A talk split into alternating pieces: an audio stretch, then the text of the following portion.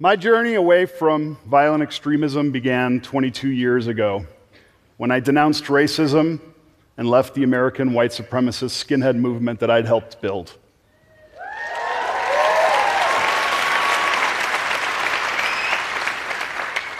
I was just 22 years old at the time, but I had already spent eight years, from the time I was 14 years old, as one of the earliest and youngest members and an eventual leader within America's most violent hate movement. But I wasn't born into hate. In fact, it was quite the opposite. I had a relatively normal childhood. My parents are Italian immigrants who came to the United States in the mid 1960s and settled on the south side of Chicago, where they eventually met and opened a small beauty shop. Right after I was born, things got a little bit more difficult.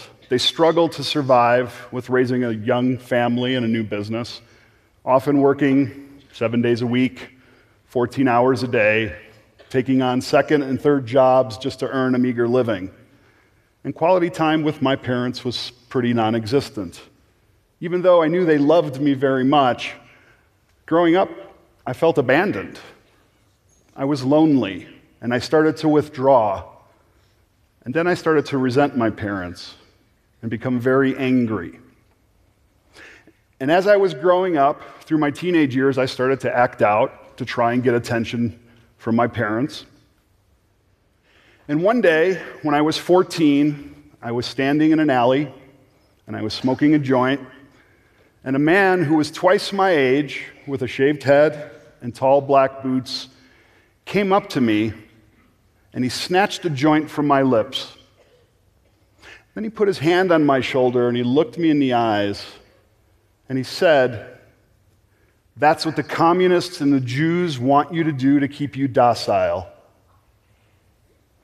I was 14 years old. I'd been trading baseball cards and watching Happy Days. I didn't really know what a Jew was. It's true. And the only communist that I knew was the, you know, bad Russian guy in my favorite Rocky movie. And since I'm here baring my soul with you, I can reveal that I did not even know what the word docile meant. Dead serious.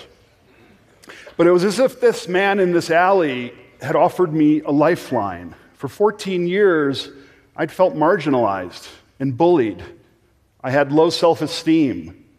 And frankly, I didn't know who I was, where I belonged, or what my purpose was. I was lost. And overnight, because this man had pulled me in, and I had grabbed on to that lifeline with every fiber of my being, I'd gone from Joni loves Chachi to full blown Nazi. Overnight. I started to listen to the rhetoric and believe it.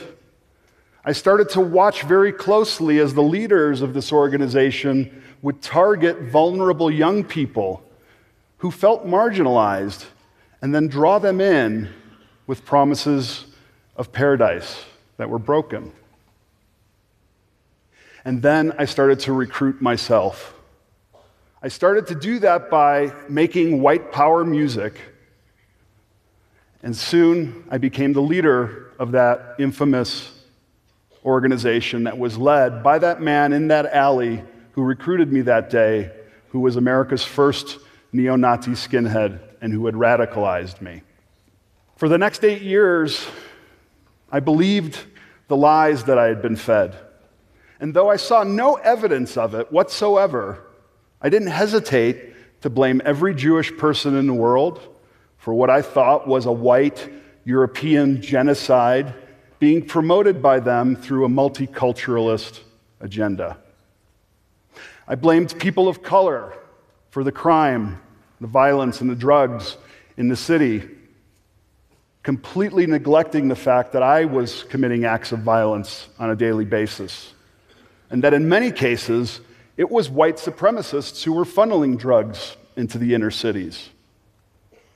And I blamed immigrants for taking jobs from white Americans, completely neglecting the fact that my parents were hardworking immigrants who struggled to survive. despite not getting help from anybody else. For the next eight years, I saw friends die.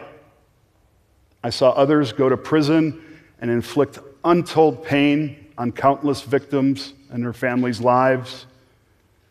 I heard horrific stories from young women in the movement who'd been brutally raped by the very men that they were conditioned to trust. And I myself committed acts of violence against people solely for the color of their skin, who they loved, or the God that they prayed to. I stockpiled weapons for what I thought was an upcoming race war. I went to six high schools. I was kicked out of four of them, one of them twice. And 25 years ago, I wrote and performed racist music that found its way to the internet decades later and partially inspired a young white nationalist to walk into a sacred Charleston, South Carolina church and senselessly massacre nine innocent people. But then my life changed. At 19 years old, I met a girl who was not in the movement, who didn't have a racist bone in her body. And I fell in love with her. And at 19, we got married, and we had our first son. And when I held my son in my arms in the delivery room that day, not only did I reconnect with some of the innocence that I had lost at 14 years old, but it also began to challenge the very important things that drew me to the movement to begin with identity, community, and purpose, things that I had been struggling with as a young boy. And now I struggled with the concept of who I was again.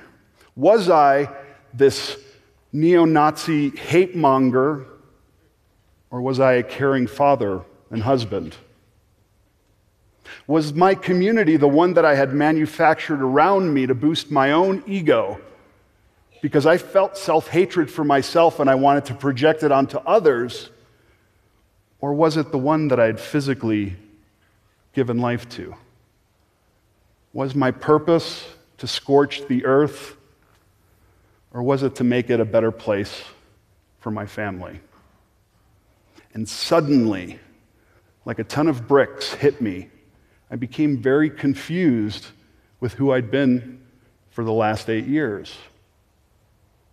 And if only I'd been brave enough to walk away at that moment, to understand what the struggle was that was happening inside of me, then maybe tragedy could have been averted. Instead, I did compromise. I took myself off the streets for the benefit of my family because I was nervous that maybe I could go to jail or end up dead and they would have to fend for themselves.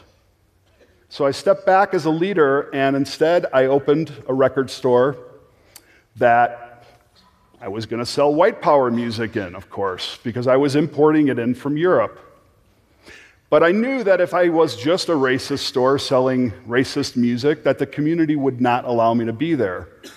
So I decided I was going to also stock the shelves with other music like punk rock and heavy metal and hip hop. And while the white power music that I was selling was 75% of my gross revenue because people were driving in from all over the country to buy it from the only store that was selling it, I also had customers come in to buy the other music. And eventually, they started to talk to me. And one day, a young black teen came in, and he was visibly upset. And I decided to ask him what was wrong. And he told me that his mother had been diagnosed with breast cancer.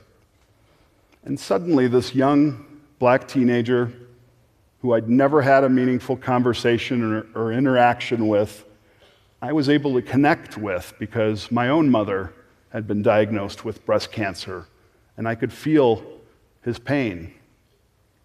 On another occasion, a gay couple came in with their son, and it was undeniable to me that they loved their son in the same profound ways that I loved mine. And suddenly, I couldn't rationalize or justify the prejudice that I had in my head. I decided to pull the white power music from the inventory when I became too embarrassed to sell it in front of my new friends. And of course, the store couldn't sustain itself, so I had to close it. At that same time, I lost nearly everything in my life. I used it as an opportunity to walk away from the movement that I'd been a part of for eight years, the only identity, community, and purpose that I'd really known for most of my life. So I had nobody. I lost my livelihood because I closed the store. I didn't have a great relationship with my parents, even though they tried. And my wife and children left me because I hadn't left the movement and disengaged quickly enough. And suddenly, I didn't know who I was again, or where I fit in, or what my purpose was supposed to be. I was miserable inside, and I often woke up in the morning wishing that I hadn't. About five years in, one of the few friends that I had was concerned about my well being, and she came to me and she said, You need to do something because I don't want to see you die. And she suggested that I go apply for a job where she worked at a company called IBM. Yeah, I thought she was crazy too. Here I was, a closeted ex Nazi covered in hate tattoos. I didn't go to college. I'd been kicked out of multiple high schools multiple times. I didn't even own a computer. But I went in, and somehow, miraculously, I got the job. I was thrilled. And then I became terrified to learn that they'd actually be putting me back at my old high school, the same one I got kicked out of twice, to install their computers. This was a high school where I'd committed acts of violence against students, against faculty, where I'd protested out in front of the school for equal rights for whites, and even had a sit in in the cafeteria to try and demand a white student union.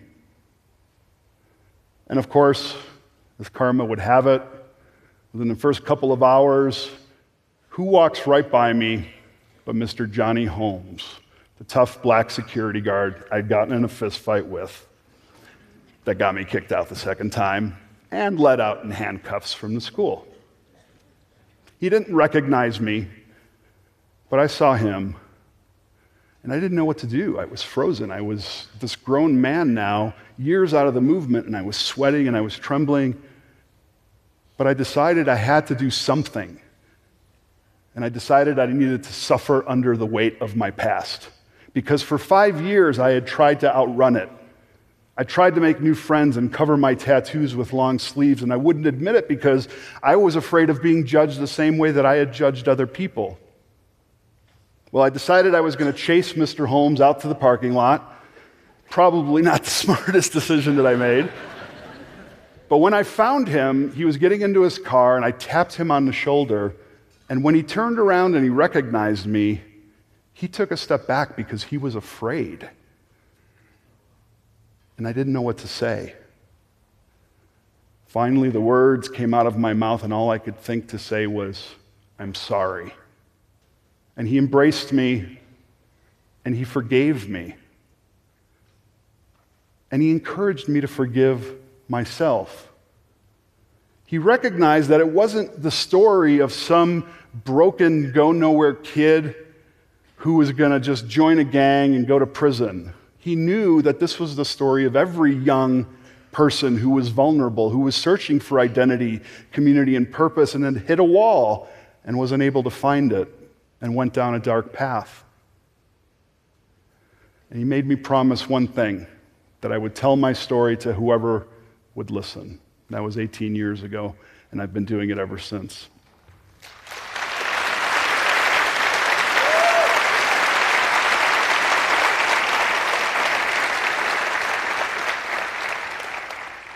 You might be asking yourself right now, how does a good kid from a you know, hardworking immigrant family end up going down such a dark path? One word potholes. That's right, potholes. I had a lot of potholes when I was a kid. We all have them.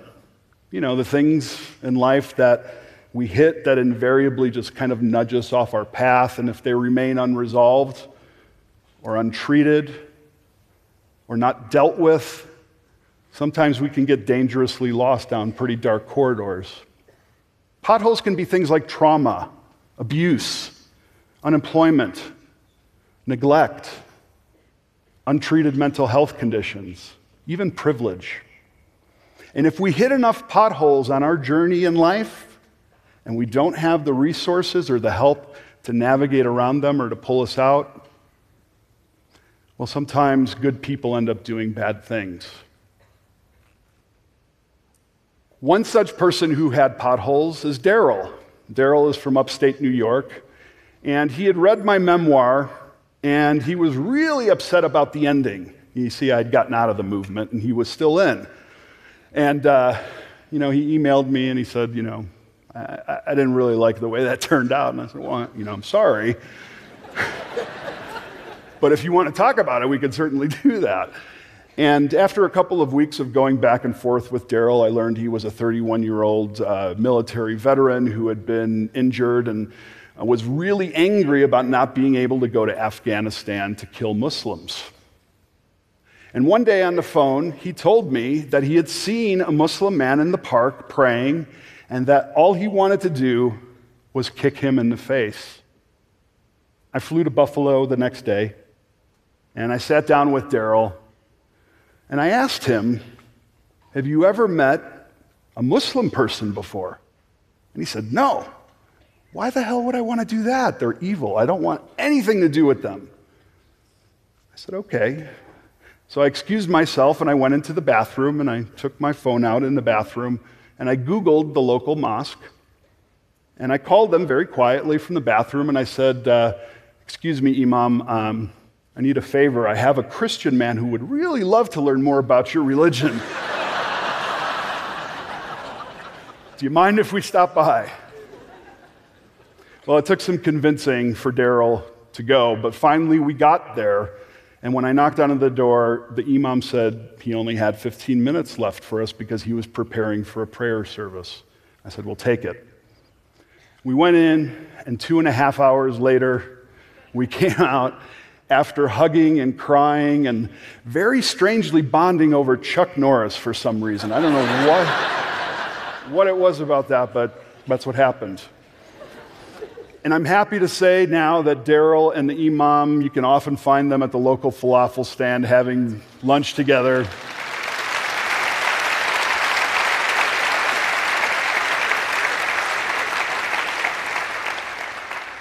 You see, it's our disconnection from each other Hatred is born of ignorance. Fear is its father, and isolation is its mother. When we don't understand something, we tend to be afraid of it. And if we keep ourselves from it, that fear grows, and sometimes it turns into hatred. Since I've left the movement, I've helped over 100 people disengage from extremist movements, from white supremacist groups. Thank you.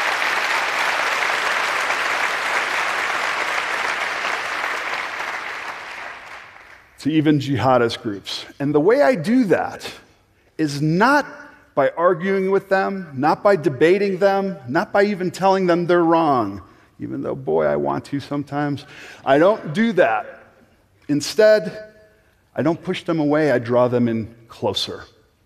And I listen very closely for their potholes. And then I begin to fill them in. I try to make people more resilient more self confident, more able to have skills to compete in the marketplace so that they don't have to blame the other, the other that they've never met. I'd like to just leave you with one last thing before I go. Of all the people I've worked with, they will all tell you the same thing. One, they became extremists because they wanted to belong, not because of ideology or dogma. And second, what brought them out was receiving compassion from the people they least deserved it from, when they least deserved it. So I would like to leave you with a challenge. Go out there today, tomorrow, hopefully every day. Find somebody that you think is undeserving of your compassion and give it to them because I guarantee you they're the ones who need it the most. Thank you very much.